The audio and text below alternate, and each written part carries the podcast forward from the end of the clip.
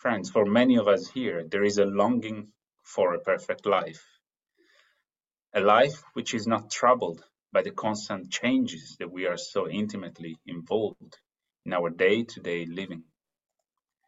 We all have this experience. A life that we perhaps visualize as peace and harmony, where nothing inwardly or outwardly disturbs our equilibrium. However, the reality, the nature of this world is one of polarity. Things constantly flow from one opposite to another. And so we call, we refer to these by the term of dialectics. It is important for seekers, seekers like us, like you, seekers of liberation, to gain an appreciation and knowledge of the complexities of the world that we inhabit.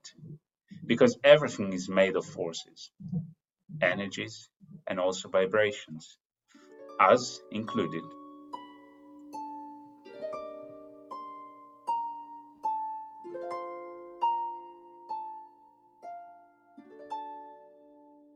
Hello and welcome wherever you are in the world. Today we share the introductory presentation to our latest public talk. Every month, we explore a different aspect of the universal wisdom through a series of weekly webinars on Zoom. For more information about our events, follow the links in the written description below. We hope that our podcast will provide you with food for thought, inspiration for new questions, and impulses in your research for new answers.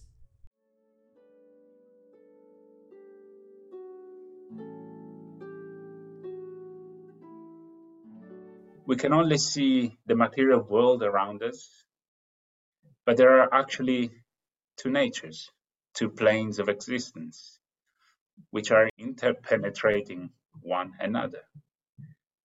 This world of matter and changeability that we all know, and the world of the spirit, the eternal, divine world, we could say, which cannot be seen and which we cannot see because it is of a higher vibration than us. Our senses can only perceive some parts of our own nature, of this nature, but certainly not of the divinity within and around us. However, our complex human life system is structured in such a way that liberation and union with the spirit is actually possible. And we will elaborate on this shortly. In fact, perfectly structured for that very reason. In today's talk, we want to give you a much more in-depth understanding of how our chakra system works and why it plays a very important part in the process of liberation. So to understand how these two natures come together in a person, we will take a quick look at the structure of a human being to try to see how it fits together and therefore what needs to change to propel us along a spiritual path. Firstly, you must already realize that the human being is more than just a physical body, more than their thoughts or our desires, our actions. What we call our self is contained in a small world, a small system of energetic forces in harmony with its own core being, what we know as self. We see that a human being is made up of four mortal bodies or vehicles our physical body, the thinking body or faculty in the head, our astral or desire body, and the vital or etheric body that connects the emotions and the thinking with the physical body and energizes the latter, physical body, to proceed to action in keeping with the thoughts and the emotions. And our natural soul being, along with a consciousness emanating from our three consciousness centers, that of one's head, one's heart, and of the pelvic consciousness center, will perish when our life on earth ends. And therefore, that whole mortal sevenfold structure is what we identify as I. However, the small world, our microcosm, that encapsulates this mortal being, is an immortal, eternal, but breathing structure of forces that contains at its mathematical center the immortal divine principle, which calls us to reconnect with the divine. The Golden Rosy Cross calls this center, this divine center, the spirit spark, the spark of the spirit. Between all the attributes within the microcosm, energy is continuously passing, feeding one aspect with energy and power from another.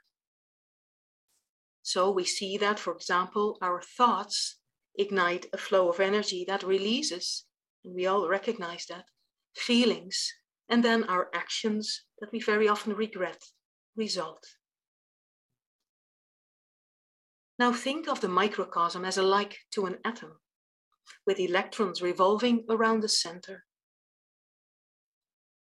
And what keeps the whole unit in balance, holding it together, are the forces between the outer electrons and the central core. If these change, the atom will react, resulting in an altered chemical and therefore different energetic structure. And so it is within a person, within us. But this energy flow happens so naturally, so easily, and so quickly that we don't often realize what the instigation is. And this is why when we feel something, irritation or frustration, for example, we instantly act in a different way to when we feel otherwise happy, not irritated. And our acts and words show outwardly exactly what is happening within us without us consciously choosing it. The energy is powered by our astral or desire or emotional body, flow through our vital etheric body downward, and they result in thoughts or actions seemingly automatically, resulting for many in a continual self reinforcing process that only strengthen us in certain patterns, us natural being.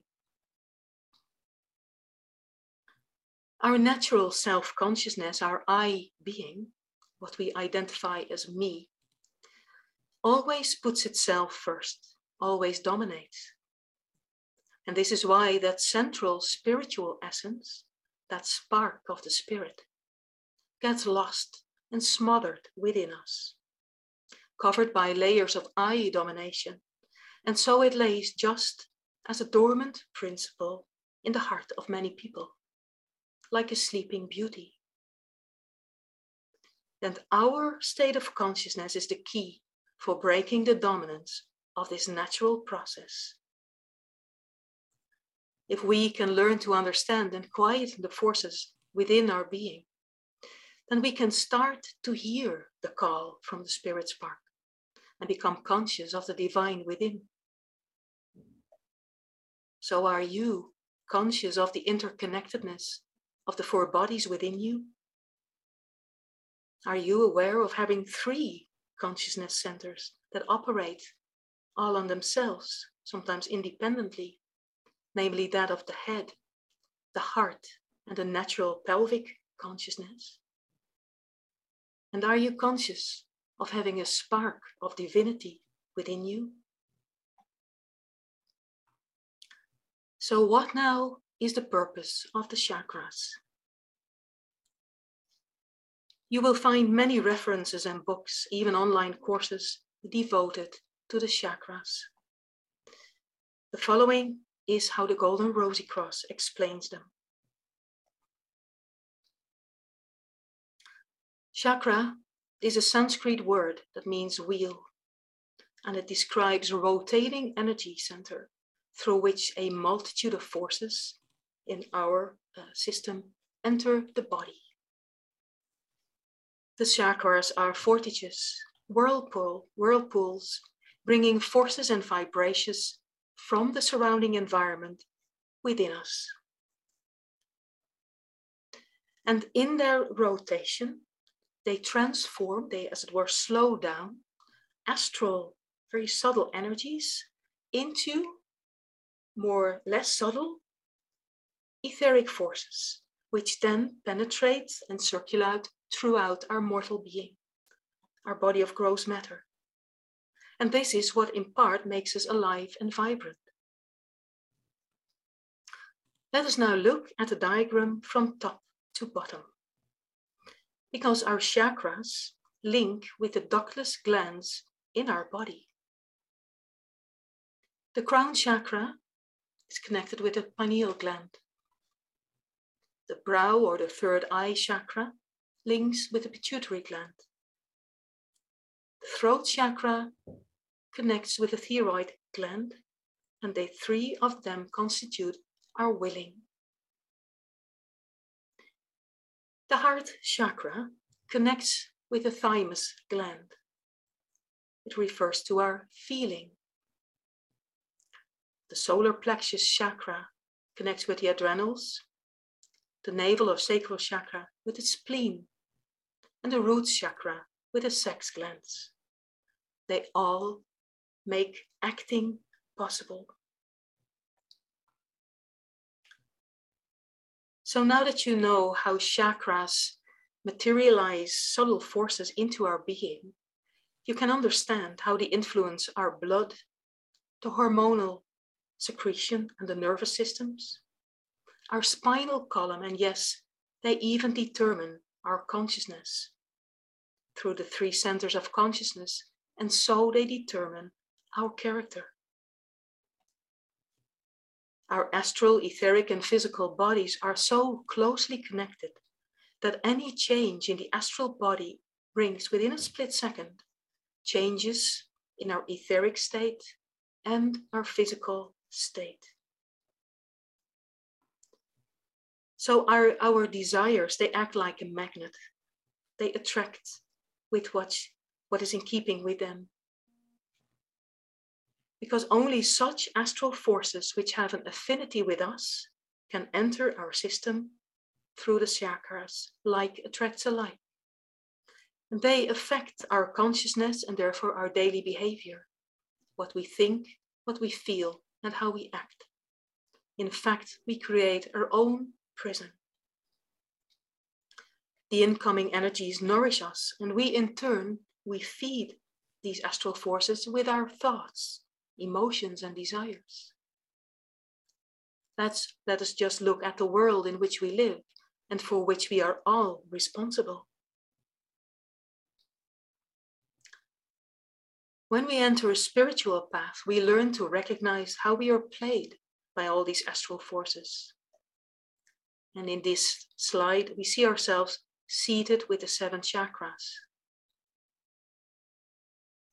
Around us is a so called respiration field linked to the planets of our solar system and also to the energies of the zodiac as 12 points of contact with the universe. Astral forces of this nature feed us as to the I human being. Yet divine astral forces nourish the divine essence within us because, as we saw, man is twofold. Mortal as to his sevenfold being, yet immortal as to the spirit spark in the heart. What does your heart yearn for? To go a spiritual path means to listen to and to follow the inner guidance of the divine spark. It is to live the path fully and sincerely. The chakras spin when you begin in a given way, completely in keeping with who you are.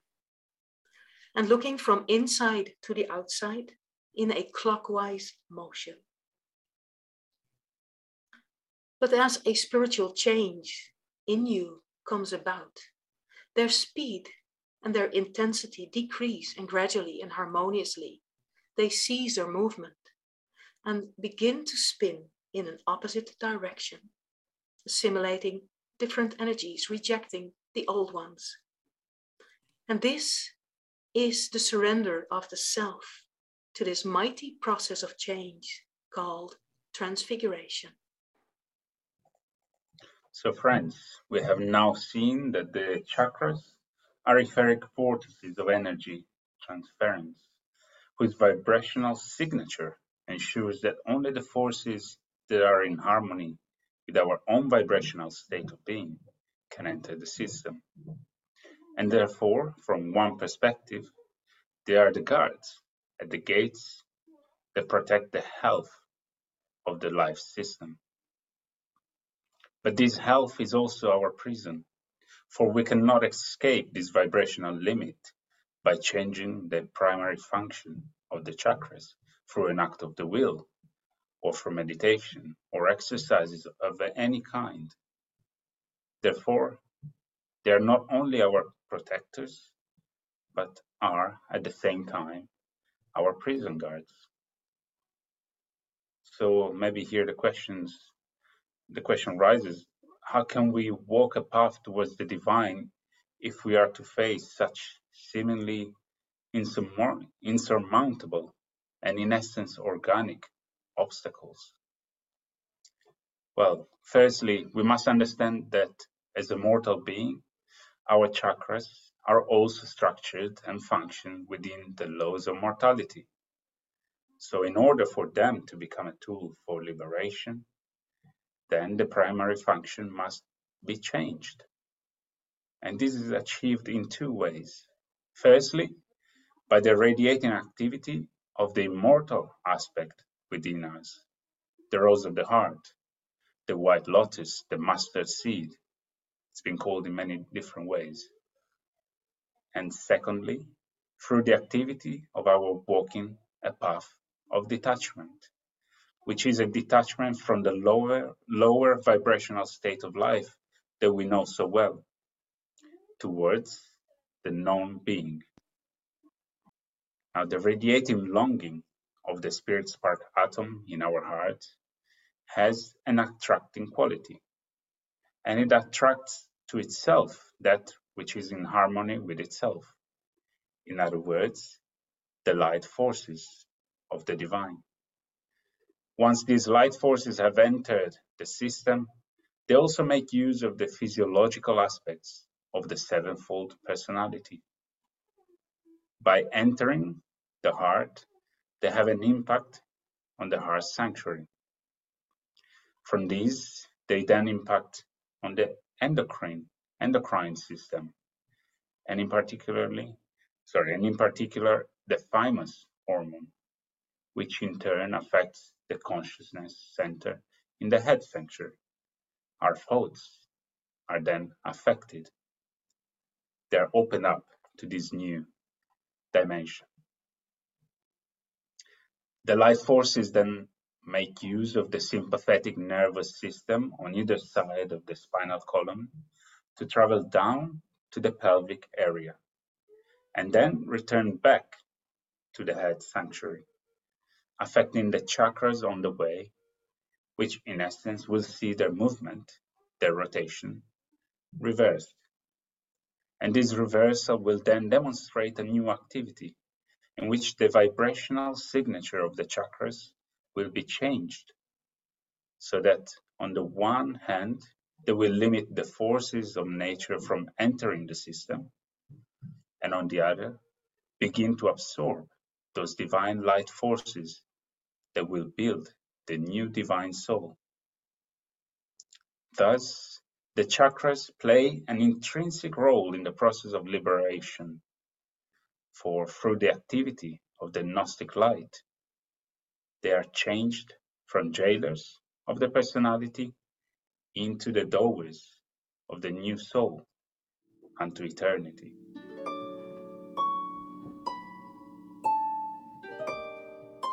Thank you for listening, and we hope you enjoyed it. If you wish to support us in reaching more people, like our posts, rate us with 5 stars on iTunes Leave a positive comment where you can, or share our content on your social media.